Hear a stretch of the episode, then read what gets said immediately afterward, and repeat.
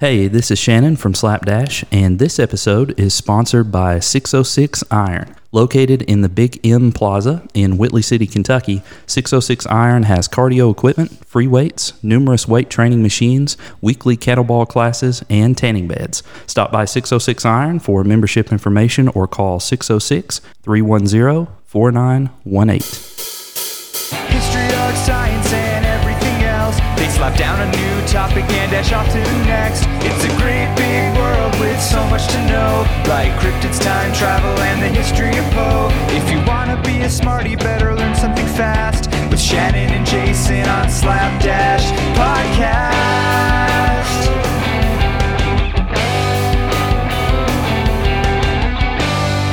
On today's episode, we are discussing the history of Edgar Allan Poe. Across the table is a man who once lived in the House of Usher, the Raven Whisperer himself, Jason Creekmore. How are you, sir? Nevermore, Shannon. Nevermore.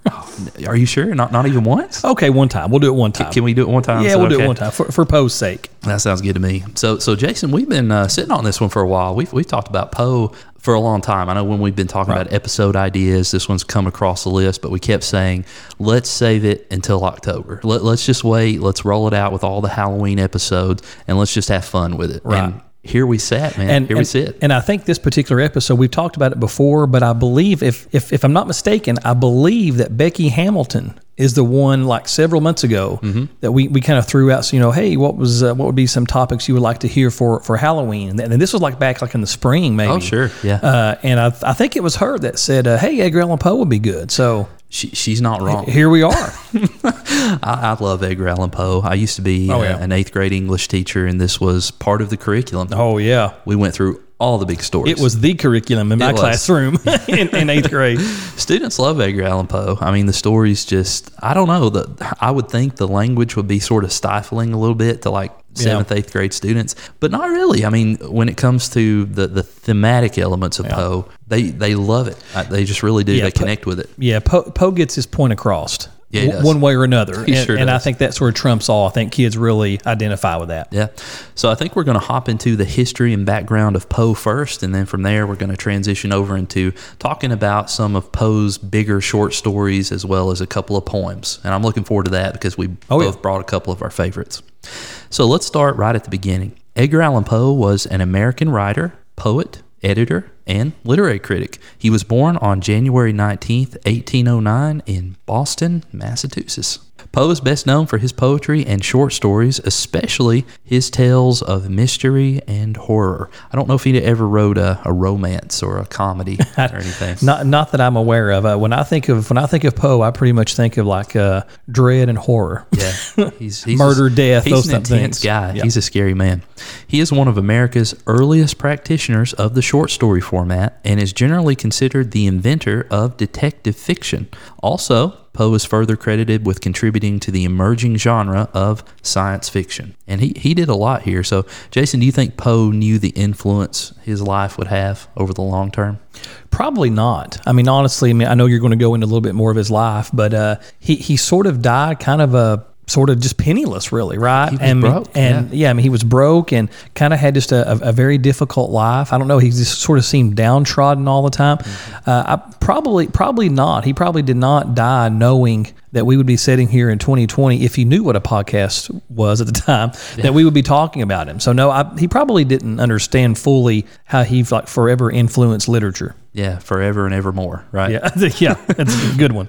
So let's talk first of all about his early life. Edgar was born to a family of actors named David and Elizabeth Poe. Edgar's father left the family a year after Edgar was born. To your point about him having a hard life, he definitely had a very troublesome life. His his father leaving the family just when he was a year old, and his mother died one year later of tuberculosis. And that's not going to be the last time you hear us say that throughout No, the podcast. unfortunately. Yeah, he, it, tuberculosis is, is one of the things that widely affected Poe and his entire family. And just to be clear, tuberculosis is an infectious disease, usually caused by bacteria.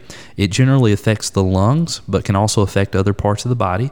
Symptoms of tuberculosis include cough with blood containing mucus, yuck, fever, night sweats, and weight loss. Classically, tuberculosis was called consumption because of the way it appeared to eat or consume its victims. Wow, that's horrible. I've, I've heard of that term though. You know, that's that's a very common term mm-hmm. back in those days for that. That's that's just- consumption. yeah, that's awful. It doesn't paint a pretty it's a picture. bad about what description, no. Yeah. So Poe became an orphan after the passing of his parents, and he was taken in by John and Frances Allan of Richmond, Virginia. Poe really didn't get along great with his stepfather. They would often clash over Poe's debts, which he owed to gambling. He was an avid gambler, Jason, and his pursuit of education, uh, of which he pursued an equal measure to the gambling. Poe attended the University of Virginia for one year, but dropped out due to lack of money. And we were talking about this the other day, Jason, and you mentioned that his dorm is, is still there for residents to move into. Is that right? There is something I I know. Maybe some of the specifics I'm, I'm off on, but but yeah, there, there's a set of dorms there that's still uh, on campus at the University of Virginia. I think that they are exclusively for seniors. Uh, you have to apply. So very, I mean, uh, just a handful of seniors uh, are accepted to basically live in this dorm for their final year. Uh, one of the dorms specifically was Edgar Allan Poe's, and the dorms are obviously they've been renovated a little bit, but but not much, uh, even to the degree that they don't have restrooms in them. That the restroom Really? that they, they have to walk outside to go to another building to go to the restroom. So they're they're pretty much just like they were uh, during his during Edgar Allan Poe's time there. Do you think we can still pass for college seniors? Because I'd really like to stay in those dorms. Maybe I, I could pass for maybe a college senior citizen. Maybe I'm not sure, but I would like to go uh, to to see the dorms though. That's that's really cool. That is pretty cool. So, moving on from here, Poe enlisted in the U.S. Army in 1827 under an assumed name. He also simultaneously launched his publishing career with the release of a collection titled Tamerlane and Other Poems. The collection was not credited to Poe, but was credited to, quote, a Bostonian. So, hmm. kind, of, kind of interesting there. Yeah, kind of slap in the face there a little bit. A little bit, sure was. Poe eventually dropped out of the army following the death of his stepmother from tuberculosis. And Man, it's, again. it's not good. It's it's really not. Rears its ugly head. It just goes on and on. And he declared his firm wish to become a poet and writer. At this point, he parted ways with his stepfather and kind of started to forge his own path. And this leads us to his writing career. Poe was the first well known American writer to earn a living through writing alone, resulting in a financially difficult life and career. Jason, it's hard to be a writer today. Let alone back then when Poe was trying to make a, a living of it. Yeah, that that really blew me away. I never really kind of fancied him as sort of like the first writer. Yeah. Like that's all that he did in order to make a living. Yeah, I didn't really realize that. And, and as you mentioned, he died penniless, and it's a common legend that people will take pennies to his gravesite and kind of place them around the perimeter Yeah. of the monument because he died penniless, and that's one small token of the world's appreciation, I guess. Right. Yeah. So he spent the first part of his career working for journals and periodicals and moved between Baltimore, Philadelphia, and New York City. In 1836, Poe married his cousin, 13-year-old Virginia Clemm, and that's that always goes over really well with the middle schoolers. Yeah. They're like, wait, what?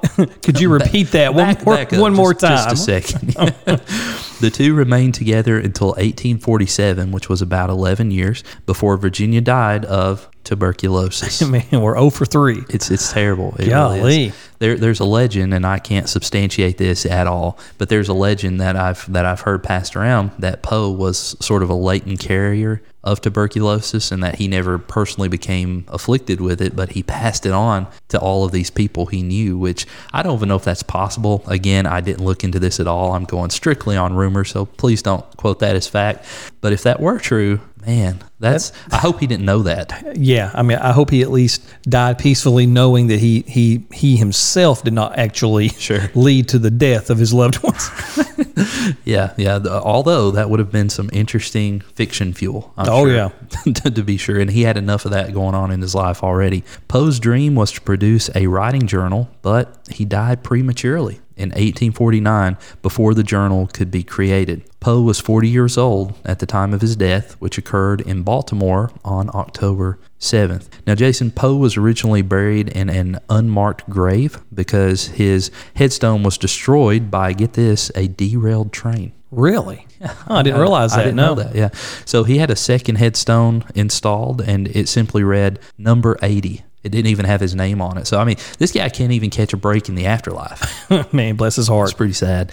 A local school teacher raised funds for a new stone, which uh, counted to about $1,500. And eventually they moved the location of his body closer to the front of the churchyard where it was originally placed because they kind of buried him off in a corner somewhere hmm. and, and people really couldn't find him and as as his luck unlucky streak i guess you would say continued on they placed a new monument there eventually the one that would that's actually there now and they put it in the wrong spot Are you serious? yeah so i mean he, he just cannot catch a break man Bless his heart. Yeah. So the cause of Poe's death is unknown, but some have speculated that it was attributed to either disease, alcoholism, substance abuse, or suicide. It's just a great big mystery. Right. Nobody's been Just able no to one knows for it out. sure. Right.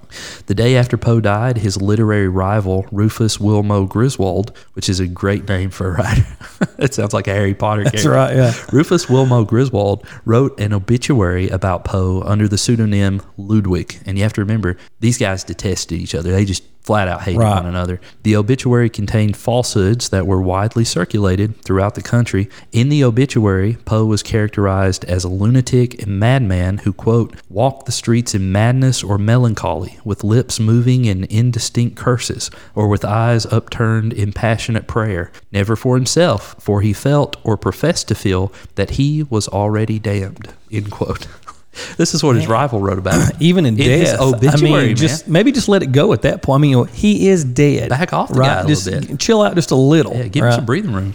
The obituary began by stating, quote, Edgar Allan Poe is dead. He died in Baltimore the day before yesterday. This announcement will startle many, but few will be grieved by it. Oh End quote. My goodness, this guy's just poking a dead man. golly! Isn't that, isn't that cold? That's pretty rough. Griswold had such a disdain for Poe that he attempted to destroy his literary reputation upon his death. Griswold wrote a biography about Poe that was also filled with falsehoods, indicating that Poe was a quote drug addled madman. End quote. However, several sources dispute whether Poe was really a drug addict at all. Nevertheless, Griswold convinced Poe's mother in law to sign away the rights to his works, which Griswold went on to publish alongside the fabricated biography, which invented stories about Poe's drunkenness, immorality, and instability. This guy just cannot let it go. Man, so what what did he say about him when he was alive? Son, telling me. Goodness. I'm sure he uh, called him an upstanding citizen, I'm sure a, he a did. great writer, uh, a scholar, and a gentleman. I think maybe Edgar Allan Poe. That's probably where you know the the uh, proverbial uh, uh, "I am rubber, you're glue" kind Yeah. of came into play. if you say bounces off me and sticks on you? That's, that's where that comes from. Yeah.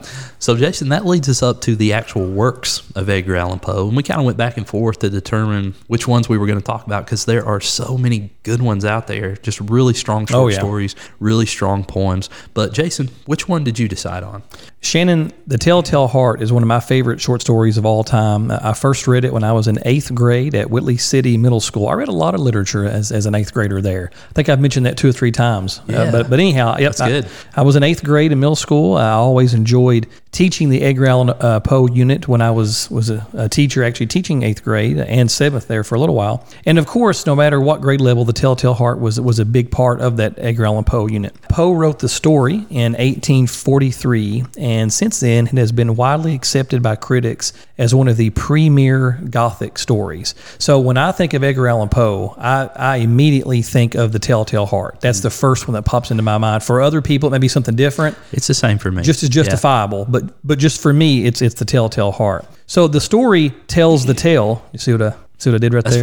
pretty good. T- tells the tale, right. huh? Yeah. Uh, the story tells the tale of an unnamed narrator who goes to great lengths to convince the reader that he is indeed sane, while also explaining how and why he murdered someone What, what a sane guy. like all sane folks do, right? Yeah. So, Basically, the narrator is living with this old man, and the narrator goes out of his way to explain that he has no ill will toward the man. In fact, I believe in the story he says that he actually loves the old man. However, the old man had a pale blue eye, uh, the eye of a vulture, I think is as, as he referred to it. And it is because of this eye that he had to kill the old man. So Shannon and I have a, an excerpt from the story here. So this is directly from the Telltale Heart. Let's hear it. Now, this is the point.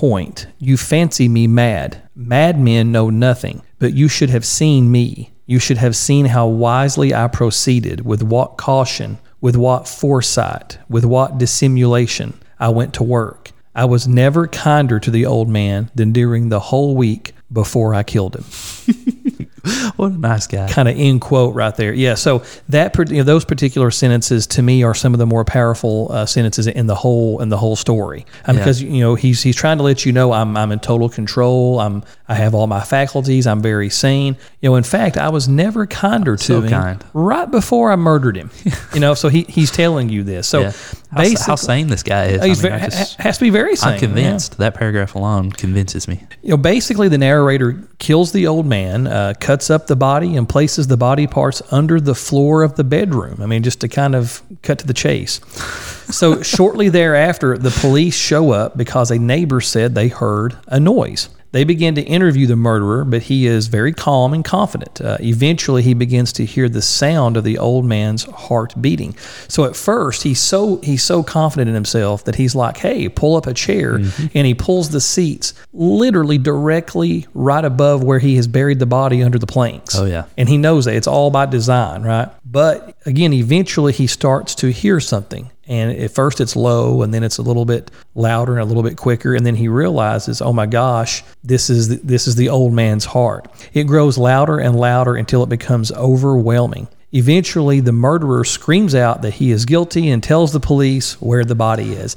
And I think in the story it even describes that he thinks the the, the, police officers are, are mocking him because surely they hear this They sound. would, they would have to hear it. They're seated, seated right there. Right. And so he's like, they're just sort of messing with me. Yeah. And so finally, I'm sure he begins to sweat and act all nervous, and the police officers probably really genuinely had no idea. Yeah. And then all of a sudden, it's enough, enough, you know, Can't take it. Can't take it anymore. Yeah. So this story is the ultimate tale of guilt and, and paranoia. So, Shannon, what do you think about the Telltale Heart? I think a little bit. He he was messing with the cops to start with because Oh, at- absolutely. At, some point in the story they could have left. Like he he gave them leeway to look anywhere in the house, try to find Yeah. what you can, and then he said, "Well, come stay a while, pull up a chair." Yeah. That was his undoing. Just r- right in their face, right? Sure. I mean, yeah. Yeah, and then the, the heart, obviously, whether it's in his mind, whether it's for real, who's to say? But that story stuck with me all these years. And in fact, I do remember the first time I heard about this story, it was well before I read it. I was on a school bus on my way home, and there was these older kids, and by older, I mean like sixth grade. Right. So yeah, tough kids, right? tough kids, you know, the big kids, Right. right? I was probably third grade, something like that. And uh, of course, uh, we, we talked about the Goosebumps books before, and I had my Goosebumps books Right. with me, you know. And uh, I remember they were kind of poking fun at me a little bit because they're like, uh, So you're reading these little kid books. You want to take the training wheels off, boy?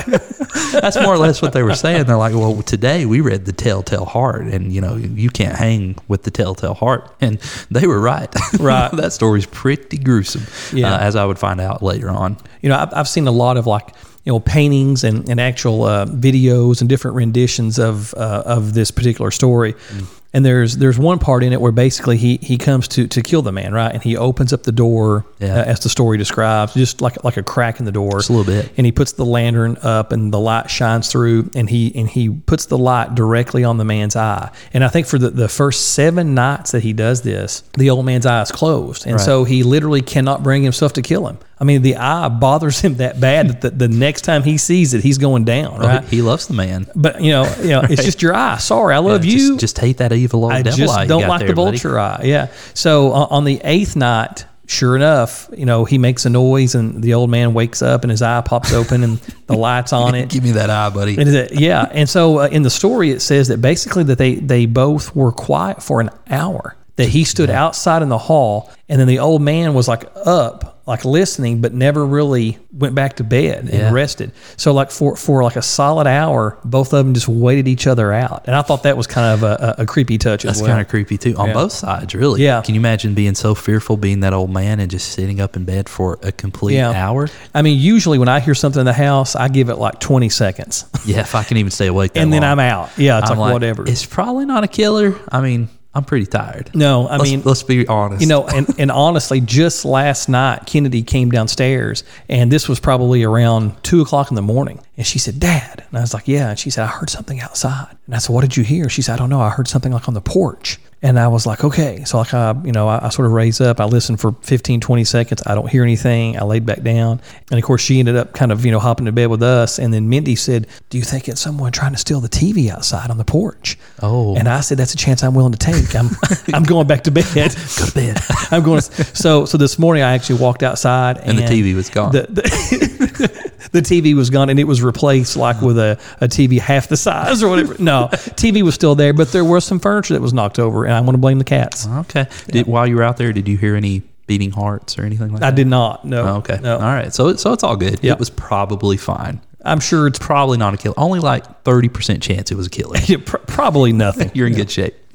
So, Jason, the next story we have up is one that is a personal favorite of mine, also one that I taught when I taught eighth grade English, and that is The Mask of the Red Death. Have you ever heard of this one? Oh yeah. The Mask of the Red Death is a short story published by Edgar Allan Poe in 1842 and earned Poe a grand total of $12. That much. He Man. was raking it in, man. Man. He could have got like two value meals at McDonald's back then.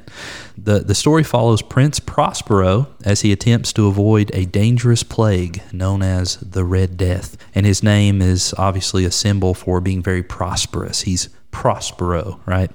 The prince hides away in his castle along with many other wealthy nobles, and they host a masquerade ball while the poor people are literally dying outside the castle. And the prince had decided at this point that he was going to basically weld up the gates to the entrance of the castle. He was literally just going to, you know, kind of shelter himself away from the world. And he brought, I think it said like a thousand friends with him. So it's a pretty big castle. That's right. Yeah, as you must can be. Imagine. Yeah. And I, I just reread the story again today. I'd read it many times in the past, but one thing that stuck out to me is before this masquerade ball that they threw, they'd already been holed away in the castle for five or six months. So I, I just kind of found found that interesting. I don't know if I picked up on that before as many times I, as I've read this, but he really had every intention of just never going outside again. It's just like if you're outside, you are dying and I want no part of that. My friends want no part of that. We're going to shelter ourselves away. We're going to lock the gates, and you will never see us again. And in a way, he was right. because this is an Edgar Allan Poe Yep, story. he was. The interior of the castle had seven rooms, each with a different color. In the midst of the revelry, once this masquerade ball was going on, at 12 o'clock at midnight, a mysterious figure disguised as a Red Death victim enters and makes his way through each of the colored rooms. As the figure passes through each of the rooms, the prince becomes enraged. He's like, All right, who invited this guy? Who, who is this person who is just openly trying to humiliate me in front of all my, my rich friends? Come forth. Yeah, come forth. And and two, how did this person get in here? Because again, the gates have been welded shut. This uh, people who are outside are dying of the plague, and you know we're, we're trying to have a party in here. So so who let this guy in? What what's up with that? Prospero finally confronts the figure in the final room, which is colored in black. And the story said that this was the only room that had a window pane that was different in color than the room itself. So like you had a purple room with a purple window, a green room with a green window. In this one, you have a black room with a scarlet red window. That's not the room you want to find yourself in. No. In a Poe story or in any Gothic tale, for sure. But when the figure turns to face the prince, the prince lets out a sharp cry and falls dead on the spot. I mean, the guy doesn't stab him. He doesn't walk over. You know, he doesn't sneak up, steal his TV, and you know, coax him to come out onto the porch. he just he just looks at him and he falls over dead. The other revelers rush into the room and they forcibly remove the mask of this person. They want to find out who is this? Is this you know is this Lex Luthor? What's going on? Who is this guy? They take off the mask. They take off the robe, and they find that underneath there's nothing. Oh, Nobody's there. bum bum bum. It's just a cliffhanger. Like, what in the world? So each of the guests begin to contract the disease and presumably die. Each one in turn just, you know, they realize, oh no, this was literally the personification of death itself. And it wandered throughout each of these rooms. And as it did, we became infected with the disease that we were trying to keep out. The final line of the story sums it all up, stating, quote, and darkness and decay and the red death held illimitable dominion over all, end quote. Because it did. Man, Red Death was in the house, man. he's here to party. There's there's a lot of uh, just symbology in that. Oh, big time. I mean, just it's it's crazy. It is. Yeah. The, the colors, the the you know, sort of the mask he was wearing. It said it, he was dressed in the habiliments of the grave. Like this man looked like a walking corpse. He looked like the people that they had turned away at the gate and who were dying. It, it's somebody they didn't want to be there. But the thing about it is, death got in anyway. It didn't matter that they were rich. It didn't matter that Mm. they shut the gates. It didn't matter that they disinvited death. It's a big time theme there, isn't it? it's Yeah. a big theme. And The Mask of the Red Death follows many traditions of Gothic fiction and is often analyzed as an allegory about the inevitability of death. Like you, you can't get away from it. It's going to chase you down, even in your fancy castle with your thousand revelers. Right. You know. So most believe the mysterious figure symbolizes tuberculosis. But it has also been theorized the disease might represent cholera or the bubonic plague, since the figure ends in the black room, right? Yeah. But I'm, I'm of the opinion, if if I get to have one, that it's tuberculosis because what do we hear? That his stepmother died, his mother died, his Oh, cousin yeah. wife died. I mean, it was just like Right. everybody that that he knew. So That's a good guess. the Red Death had, had persuasion over him for Yeah. sure. But this is an interesting story, and that brings us to his poet poetry. But before we get there, Jason, let's take a quick break, and we'll come right back. Hey everyone, we're happy to announce that the podcast now has a merchandise store. Shannon, everyone loves hoodies and everyone loves coffee. Yeah, and you can pick up a nice Slapdash hoodie or a Slapdash mug and drink your next cup of Joe right out of a Slapdash cup. We also have t-shirts and stickers. Yeah, we do. So come on by and log on to www.slapdashpod.com forward slash store. That's www.slapdashpod.com forward slash store. Welcome back, and today we are discussing the works of Edgar Allan Poe. Poe is also the author of one of my favorite poems as well, and the name of that poem is Annabel Lee. And I think we've uh, already discussed that poem uh, once upon a time on this show earlier. We did, but it's a good one. I'm going to bring it back. Let's do it. I like it. That, It's, it's worth it. I like it that much. Uh, this poem also focuses on death, like many of Poe's works. However, this one is a little different in that it was published in 1849 and was the last poem Poe ever wrote. In fact, it was not published until right after his death. So Poe himself never saw this poem actually be published. As much as I've read that poem, I didn't know that. Did not know that. This this may have this was his last poem, but this may have been his last piece of writing ever, perhaps. So uh, I have the poem printed off here, so I thought it would be appropriate to give it a read. It was many and many a year ago in a kingdom by the sea that a maiden there lived whom you may know by the name of Annabel Lee. And this maiden she lived with no other thought than to love and be loved by me. I was a child and she was a child in this kingdom by the sea, but we loved with a love that was more than love, I and my Annabel Lee, with a love that the winged seraphs of heaven coveted her and me. And this was the reason that long ago in this kingdom by the sea, a wind blew out of a cloud, chilling my beautiful Annabel Lee, so that her high-born kinsman came and bore her away from me, to shut her up in her sepulchre in the kingdom by the sea. The angels, not half so happy in heaven, went envying her and me. Yes, that was the reason, as all men know, in this kingdom by the sea, that the wind came out of the cloud by night, chilling and killing my Annabel Lee. But our love, it was stronger by far than the love of those who were older than we, of many far wiser than we, and neither the angels in heaven above, nor the demons down under the sea, can ever dissever my soul from the soul of the beautiful Annabel Lee. For the moon never beams without bringing me dreams of the beautiful Annabel Lee. And the stars never rise, but I feel the bright eyes of the beautiful Annabel Lee. And so all the night tide I lie down by the side of my darling, my darling, my life and my bride, in her sepulchre by, there by the sea, in her tomb by the sounding sea. Snap, snap, snap. Okay, confession time. All right, let's let's confess. You've been laughing at me here a little bit today, and for good reason. Okay, if if we could see hands go up right here, show of hands. Mm-hmm. Okay, the word sepulcher, Right. my entire adult life until about 28 minutes ago, Right. I, I uh, refer to that word and pronounce that word sepulcher. right. Right.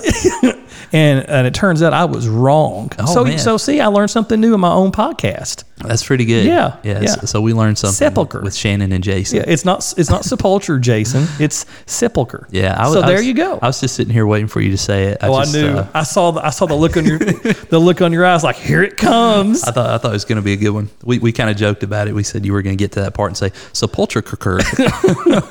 That's pretty cool. But but nevertheless, I love that poem. Uh, my my favorite part in the poem, I think we've talked about this before too, is can ever dissever my soul from the soul of the beautiful Annabel Lee. I mean, you just can kind of it's bob so your musical. you can kind of bob your head, you know, Yeah. while, while you're saying it. It's almost impossible to not bob your head as you're saying Right. that, right? MC Poe, man. Uh, M- MC Poe. good. This is definitely my favorite Poe poem and probably one of my 10 favorites of all time. I think you're probably in good company there. A lot of folks really like that poem.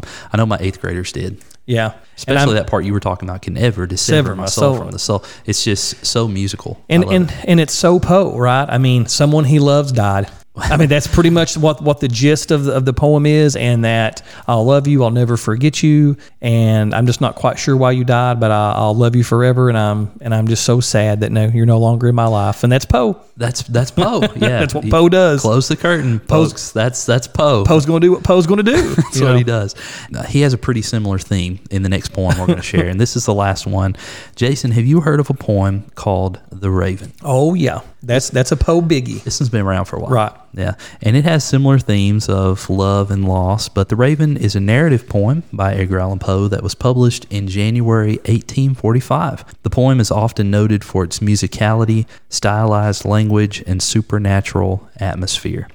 The plot's fairly straightforward. The poem tells of a talking raven's visit to a distraught lover, tracing the man's slow fall into madness. He, he kind of goes crazy throughout this poem, which is a common trope Oh, yeah. because we just saw Telltale Heart, man. These these guys can't keep their minds Right. in a Poe story. They just go a poem.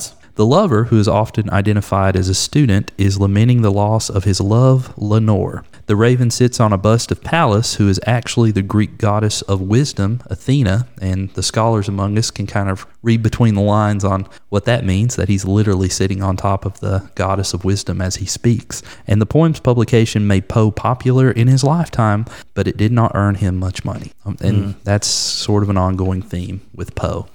So we're going to read through this one. It's kind of a long one, but it's uh, tis the season, Jason, for a long, Hey, drawn out Poe hey, poem, man. just let it go. It's it's Halloween time. Let's let's do it. The Raven by Edgar Allan Poe. Once upon a midnight dreary, while I pondered weak and weary over many a quaint and curious volume of forgotten lore, while I nodded, nearly napping, suddenly there came a tapping, as of someone gently rapping, rapping at my chamber door. "'Tis some visitor," I muttered, tapping at my chamber door. Only this, and nothing more. Ah, distinctly I remember it was in the bleak December, and each separate dying ember wrought its ghost upon the floor. Eagerly I wished the morrow, vainly I had sought to borrow from my books surcease of sorrow, sorrow for the lost Lenore, for the rare and radiant maiden whom the angels name Lenore, nameless here forevermore. And the silken, sad, uncertain rustling of each purple curtain thrilled me, filled me with fantastic terrors never felt before, so that now, to still the beating of my heart, I stood repeating,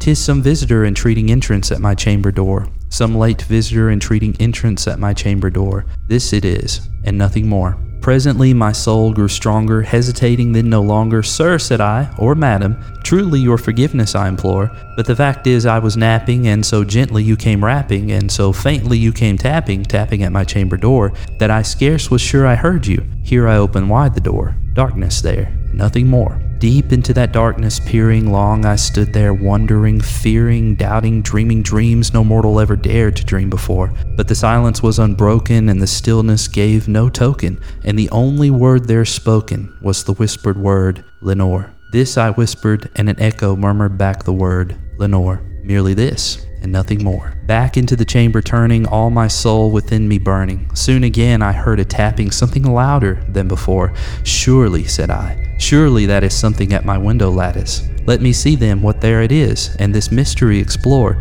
Let my heart be still a moment, and this mystery explore. Tis the wind, and nothing more. Open here I flung the shutter, when with many a flirt and flutter, in there stepped a stately raven of the saintly days of yore. Not the least obeisance made he, not a minute stopped or stayed he, but with mien of lord or lady perched above my chamber door, perched upon a bust of Pallas just above my chamber door, perched and sat, and nothing more. Then this ebony bird beguiling my sad fancy into smiling by the grave and stern decorum of the countenance it wore. Though thy crest be shorn and shaven, thou, I said, art sure no craven, ghastly grim and ancient raven, wandering from the nightly shore. Tell me what thy lordly name is on the night's Plutonian shore. Quoth the raven, Nevermore. Much I marveled this ungainly fowl to hear discourse so plainly, though its answer little meaning, little relevancy bore. For we cannot help agreeing that no living human being ever yet was blessed with seeing bird above his chamber door,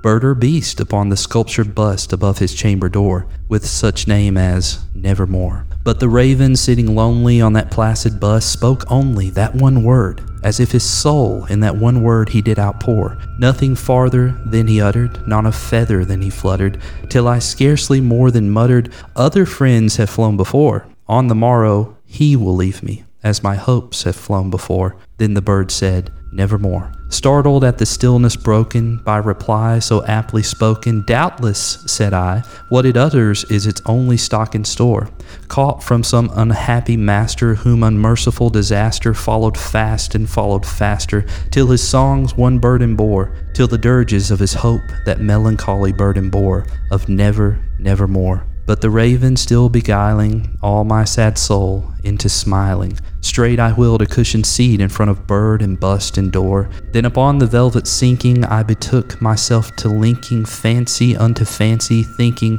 what this ominous bird of yore, what this grim, ungainly, ghastly, gaunt, and ominous bird of yore meant in croaking nevermore. This I sat engaged in guessing, but no syllable expressing, to the fowl whose fiery eyes now burned into my bosom's core. This and more I sat divining with my head at ease reclining on the cushion's velvet lining that the lamplight gloated o'er, but whose velvet violet lining with the lamplight gloating o'er she shall press, ah, nevermore. Then methought the air grew denser, perfumed from an unseen censer, swung by seraphim whose footfalls tinkled on the tufted floor. Wretch, I cried, thy God hath lent thee, by the angels he hath sent thee, respite, respite, and nepenthe from my memories of Lenore. Quaff, O quaff this kind nepenthe, and forget this lost Lenore. Quoth the raven, nevermore. Prophet, said I, thing of evil, prophet still, if bird or devil, whether tempter sent or whether tempest tossed thee here ashore,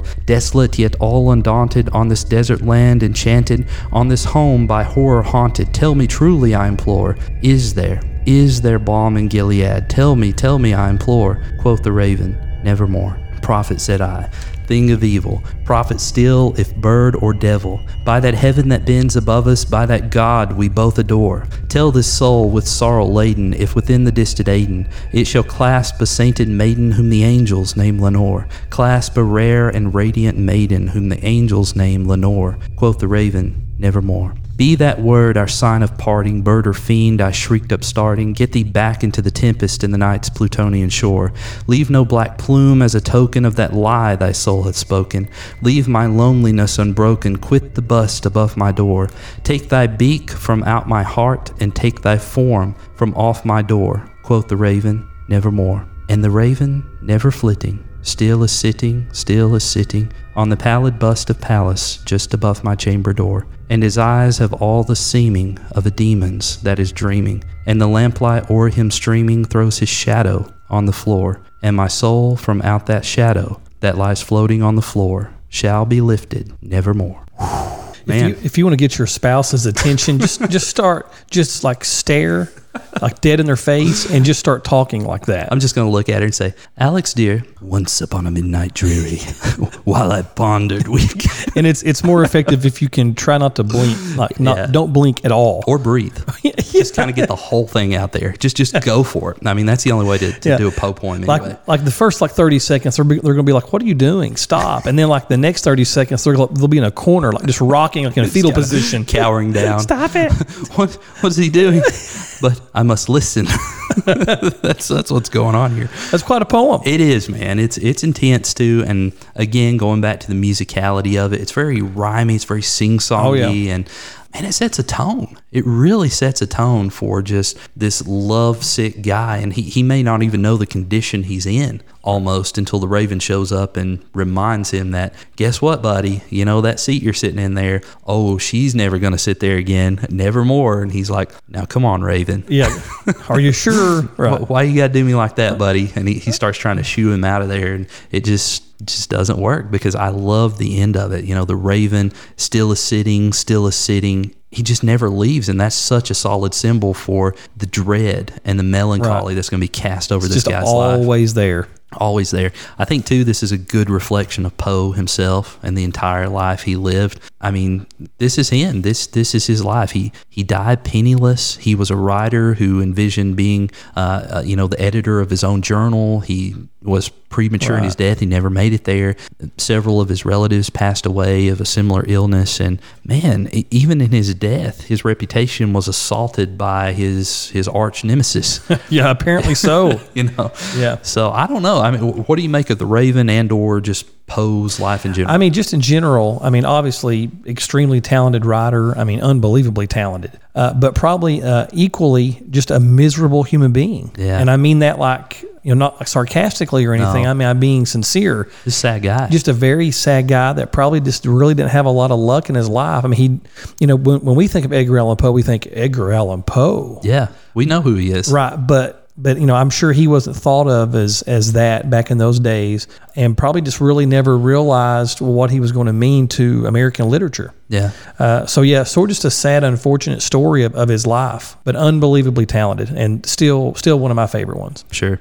And just to end it on a positive note, obviously he's meant so much to so many people over the years. I mean, you, you can't point to any horror writer of today and not know that they were certainly influenced by the work of Edgar Allan Poe. Right. You know, these were probably bedtime stories to them. Oh yeah, yeah. So it's um it's good. You know, he he has some solid solid writing. He he was one of these rare individuals who could turn his pain into art and it was enduring art and it was lasting art and it meant something to people. But Jason, that brings us to the end of this slapdash episode. Any final thoughts or parting words of wisdom? Uh, no, I think we pretty much covered everything, at least for, for one episode. You know, there are other stories. I mean, one of my favorites is the Black Cat. That's a good one. That we didn't read tonight. I know there's you, were actually looking at maybe a couple more. I was going to do the cask of Amontillado, but I didn't know how to pronounce it. So Sepulture. sepulture. uh, no, but uh, again, I mean, I I hope everyone enjoyed this episode. So shout out to uh, Becky Hamilton for recommending it. Uh, obviously, if we're talking about some type of uh, gothic writer and we're talking about Halloween, it has to be Edgar Allan Poe. He's be so, there. Right. So we have checked this off the list. We have. And look forward to other episodes upcoming on the podcast this month. We have several more topics along the Halloween theme. So be on the lookout for those released on Mondays and Thursdays. Thanks to all of our listeners. Please subscribe to the podcast, share us with a friend, follow us on Facebook, Twitter, and Instagram with the handle at slapdash pod. And we will catch you in the next episode. Nevermore.